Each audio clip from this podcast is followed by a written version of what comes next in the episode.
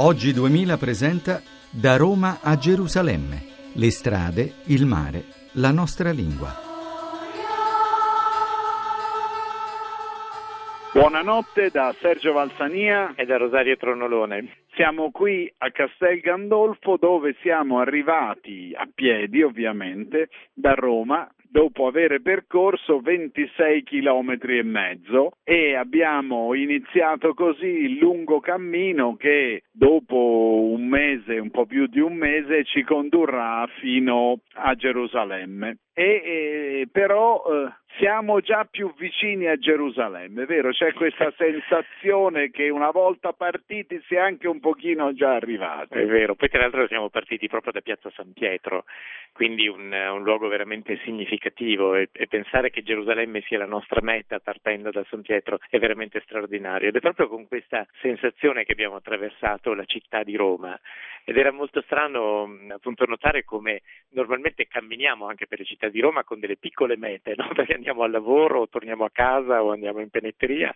e invece oggi camminavamo attraverso la città di Roma con in mente Gerusalemme, quindi con, sì, una, con una meta gigantesca e comunque era anche una cosa strana attraversare una grande città così eh, da pellegrini a piedi e apprezzare anche come la città finisce e non finisce malamente in fondo, cioè non è un'esperienza di disagio di degrado l'uscita da Roma, almeno uscendo dall'Appia antica, ma anzi è un'esperienza molto gratificante, interessante e per alcuni versi addirittura quasi incombente, perché eh, immaginare che abbiamo attraversato un luogo dove duemila anni fa c'era già una un immenso apparato anche architettonico, stradale, di traffico, di persone, faceva la sua impressione. E poi è sorprendentemente bella, perché effettivamente bisogna dire che la,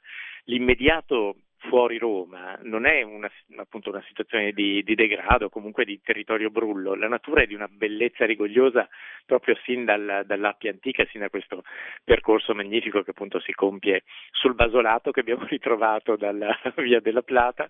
e fino appunto a, a percorrere tutti questi monumenti, queste, queste, bellezze fino al Tempio d'Ercole che per esempio non sapevo nemmeno che esistesse sull'Appia antica, quindi No, l'Appia antica è ricchissima di questi luoghi però poi continuando ad andare non è che si incontrino luoghi più brutti, perché adesso siamo qui a Castel Gandolfo che è un posto bellissimo, fra l'altro c'è una lapide in piazza con una frase eh,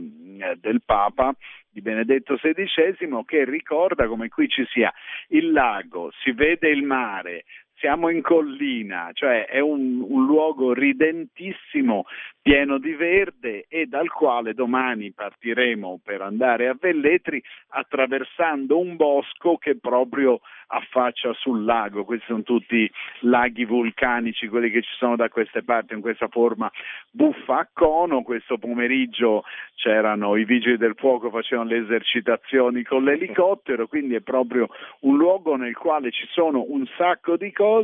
che forse è adatto per questo inizio di pellegrinaggio. Poi una tappa tutta patalina, appunto, siamo partiti da San Pietro, arriviamo a Castel Gandolfo, devo dire che il momento in cui si arriva sulla sommità, un po' stanchi perché sono proprio gli ultimi tre chilometri, diciamo la parte Tutti un po' più faticosa perché tutta è in salita, ma improvvisamente si arriva sulla, sulla sommità e ti si apre di fronte a questo spettacolo meraviglioso del lago che veramente è meraviglioso.